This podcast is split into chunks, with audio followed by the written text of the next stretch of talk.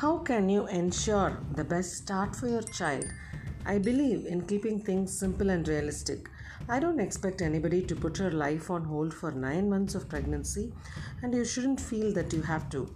However, I believe that it's important for you to understand the process that are going on in your baby's development and respond to them with everyday measures that you can achieve through diet, stress reduction, and emotional well being.